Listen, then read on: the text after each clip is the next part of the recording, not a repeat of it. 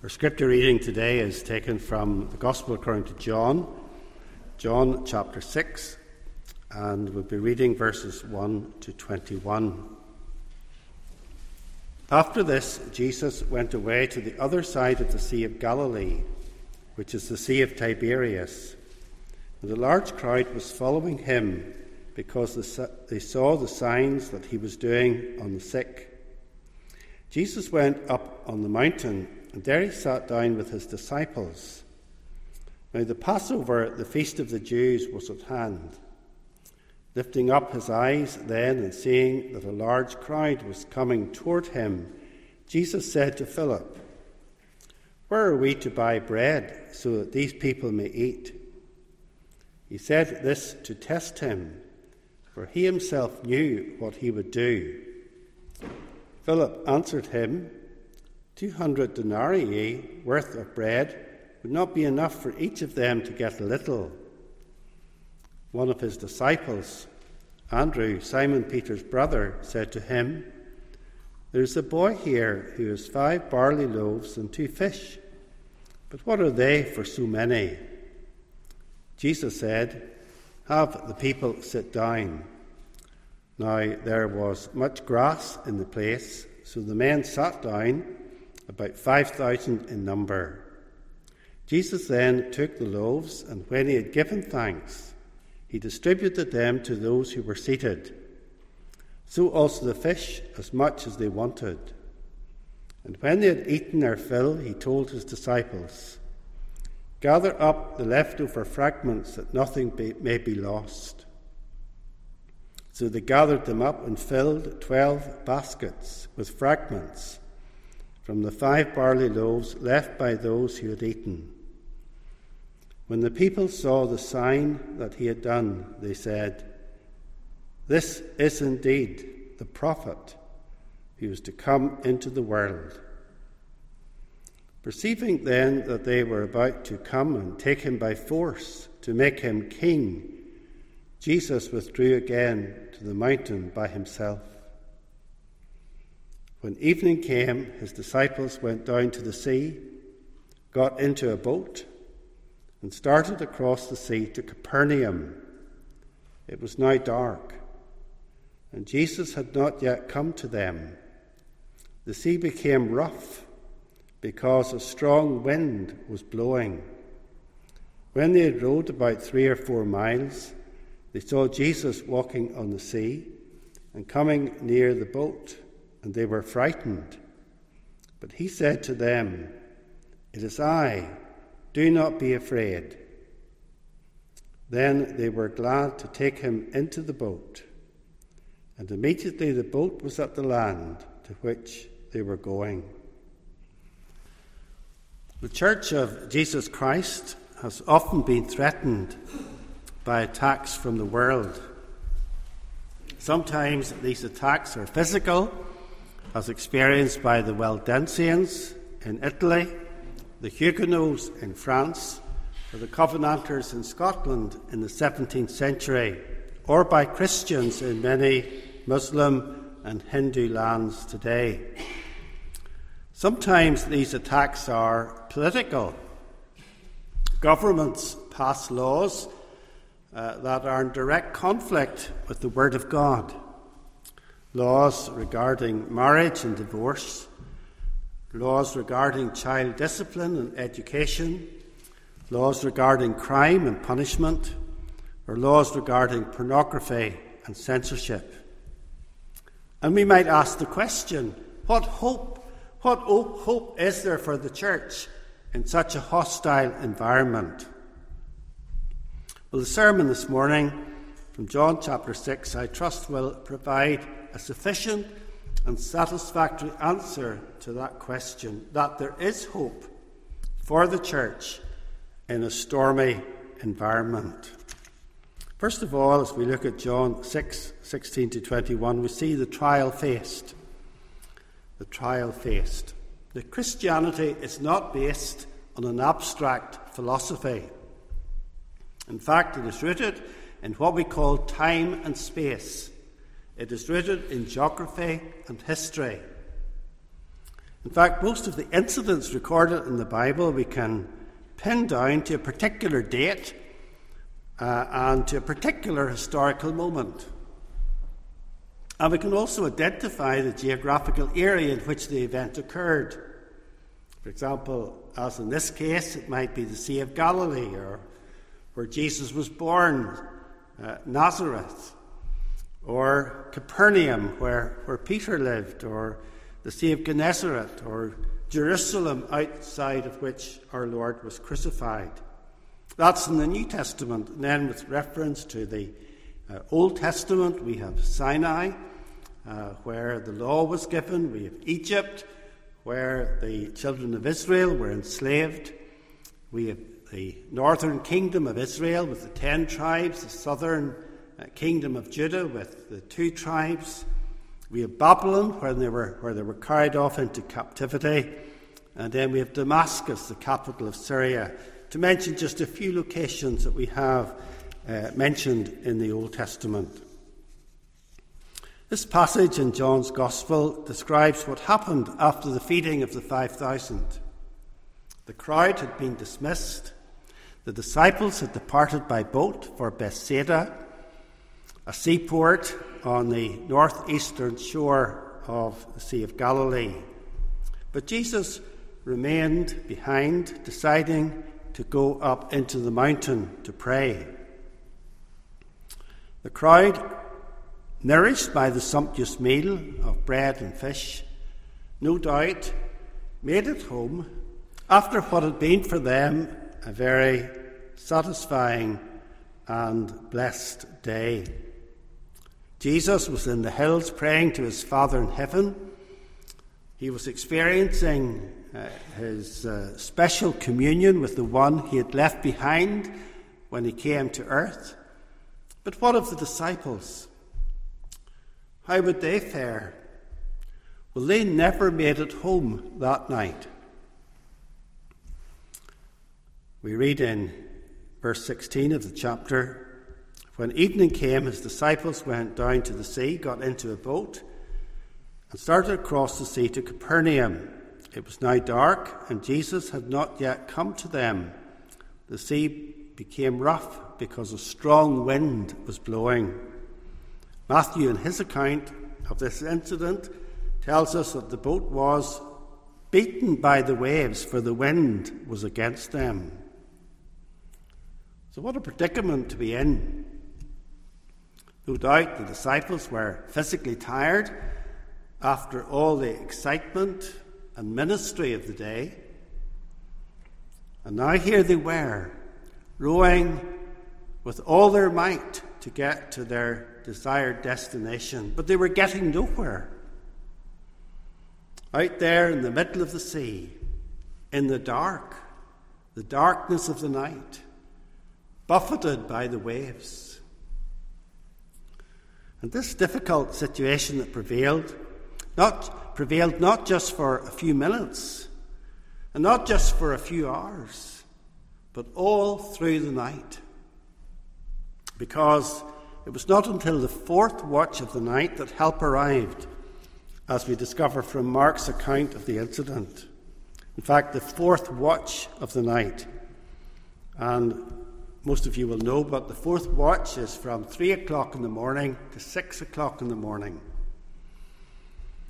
Taking all these facts into account, these disciples were experiencing a serious trial they were maybe even at this point despairing of their lives. It seemed that their master, their leader, uh, Jesus Christ, uh, had abandoned them. Uh, he was far away. They didn't really know where he was. It appeared now that his interest in them may have flagged. And often the church can feel like those disciples in the boat, tossed to and fro with contrary waves, waves of opposition. And in the last hundred years or so, uh, those waves uh, uh, have not come from soldiers in battle dress, but often from politicians in Parliament passing legislation that has contributed to the marginalising of Christianity in our country.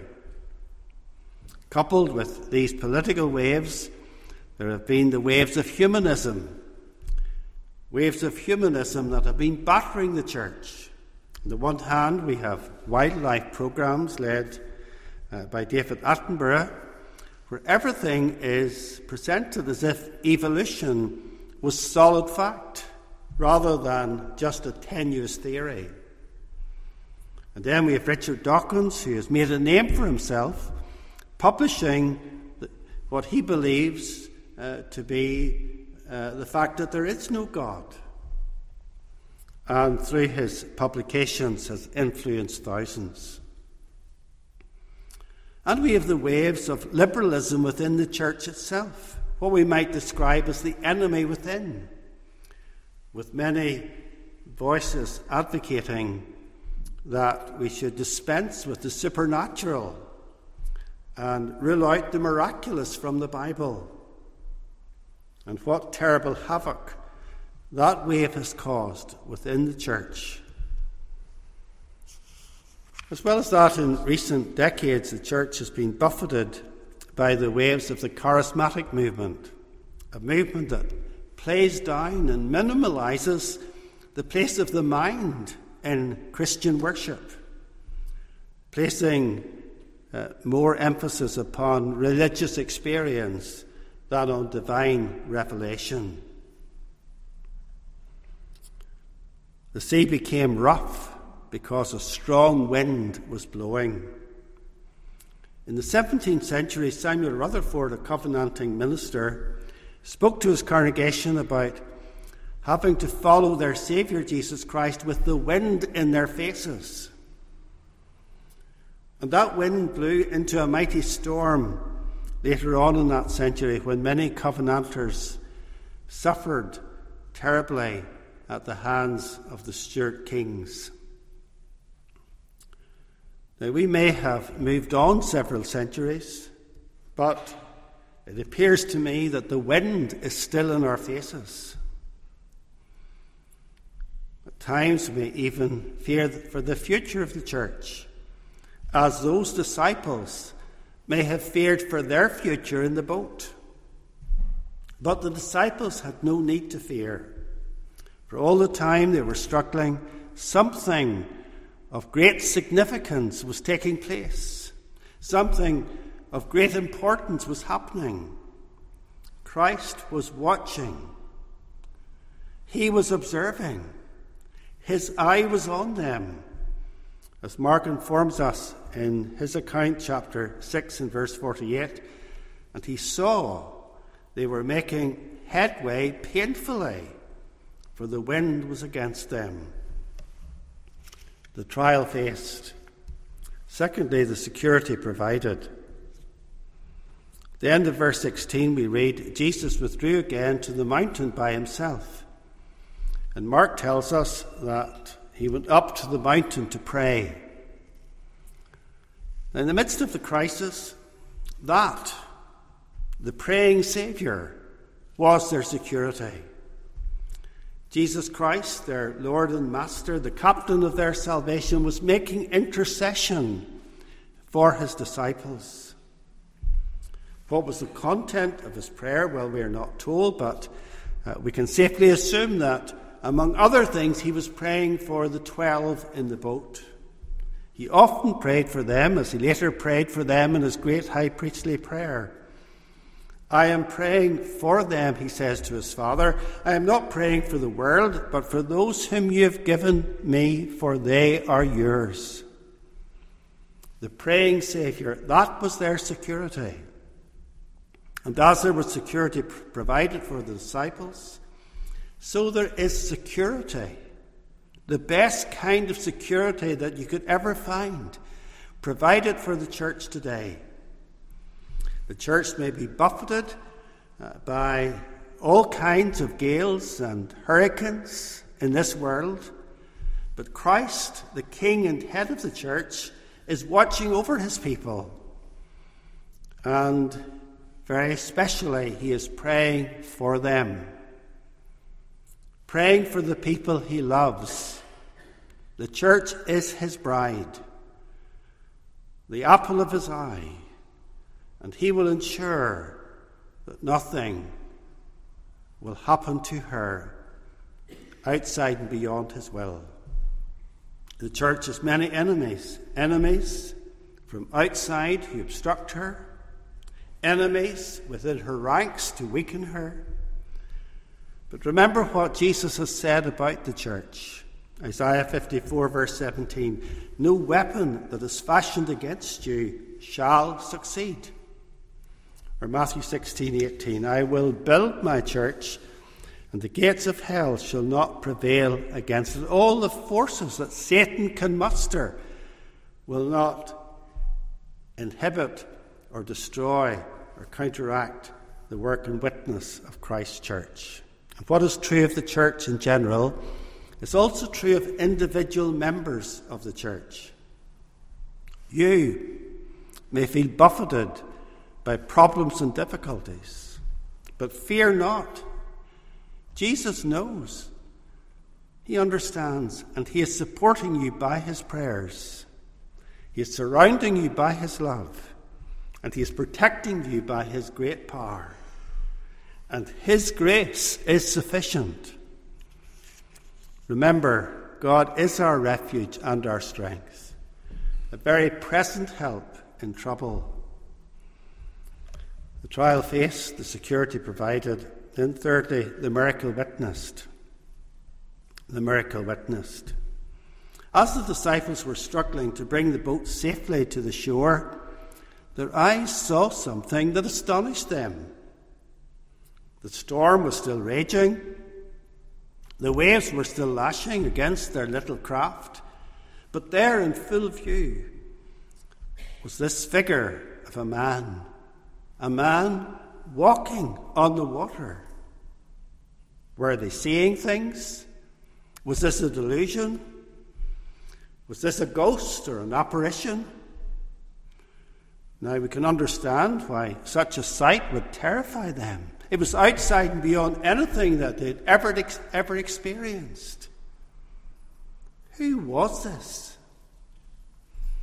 Well, the person was to reveal his identity those reassuring words of verse 20 It is I. It is I. Do not be afraid. The person walking on the water was their master. It was Jesus Christ. But who ever heard of a person walking on the water?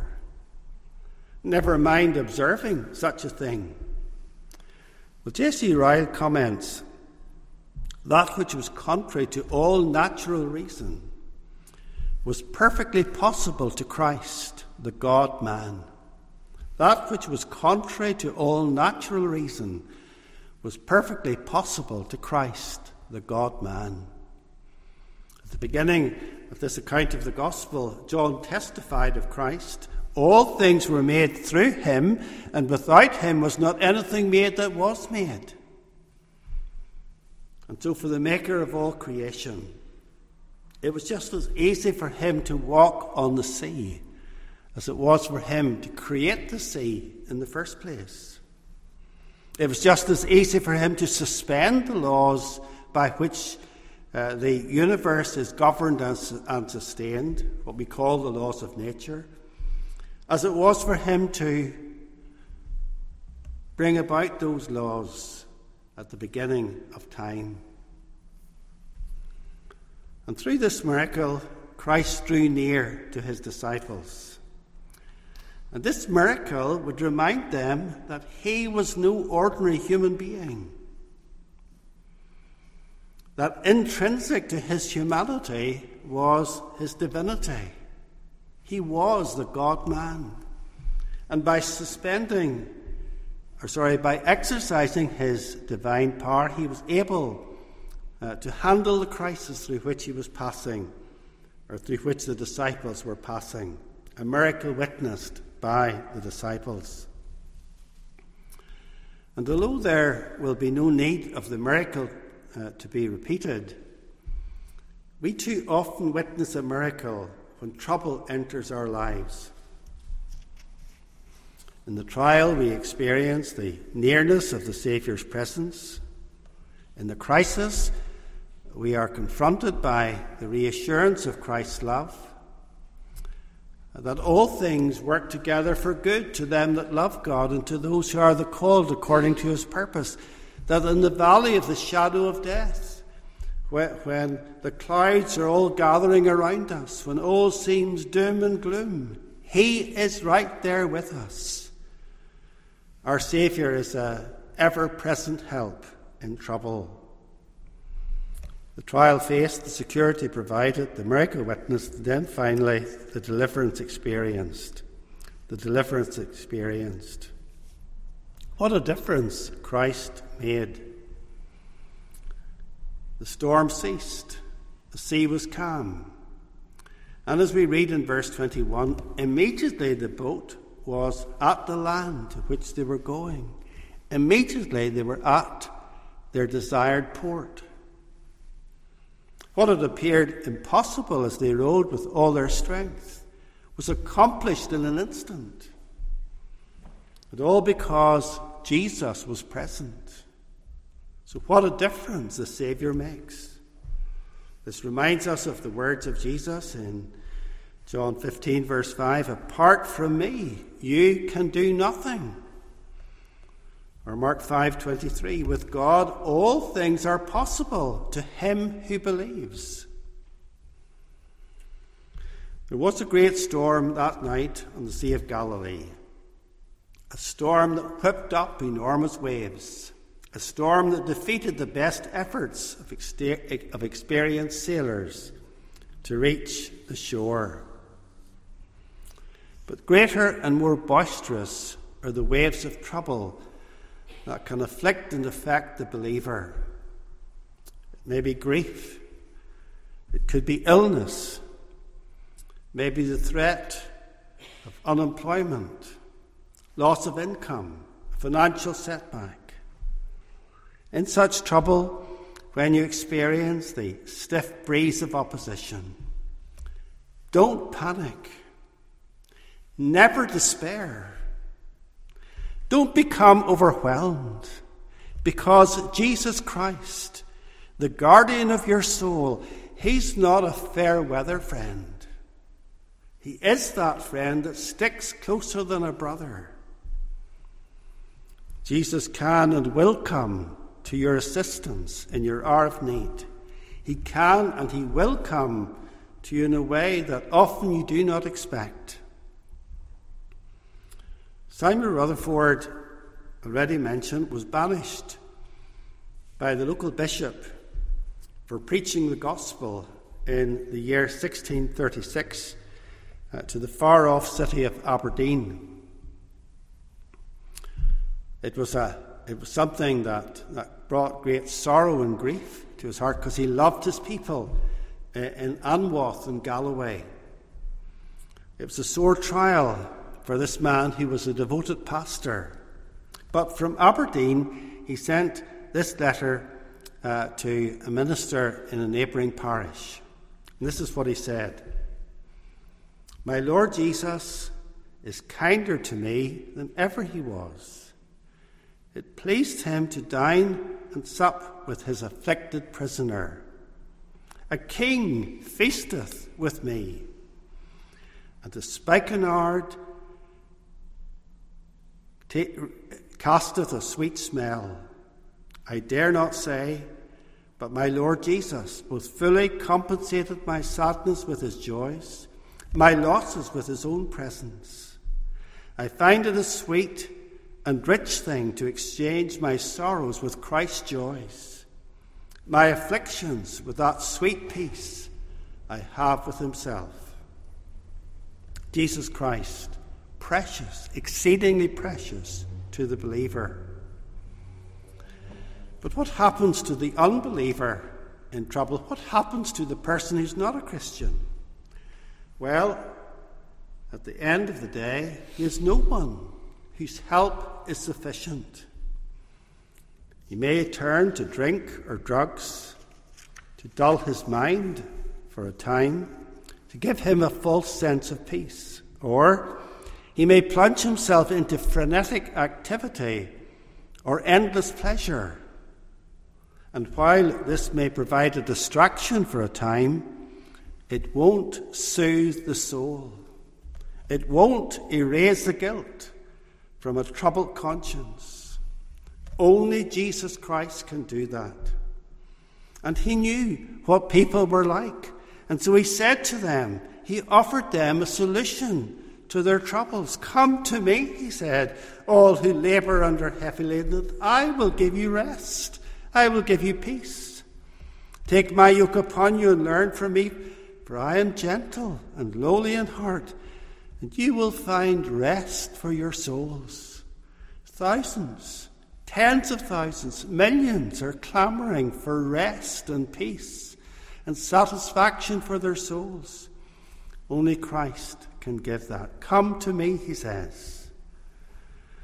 I wonder if you responded to that appeal yourself. Simon Rutherford didn't become a Christian until his early 20s, and he later bemoaned the fact that he loitered on the road too long. I say to you this morning, don't loiter on the road too long transfer from the, the broad road that leads to destruction to the narrow road that leads to life. Yes, life indeed. Trust in Jesus Christ as your Saviour. In the world you will have trouble, Jesus said, but take heart, he went on to say to his disciples, I have overcome the world. And for that reason, and that reason alone, the church has hope in a hostile world. Amen.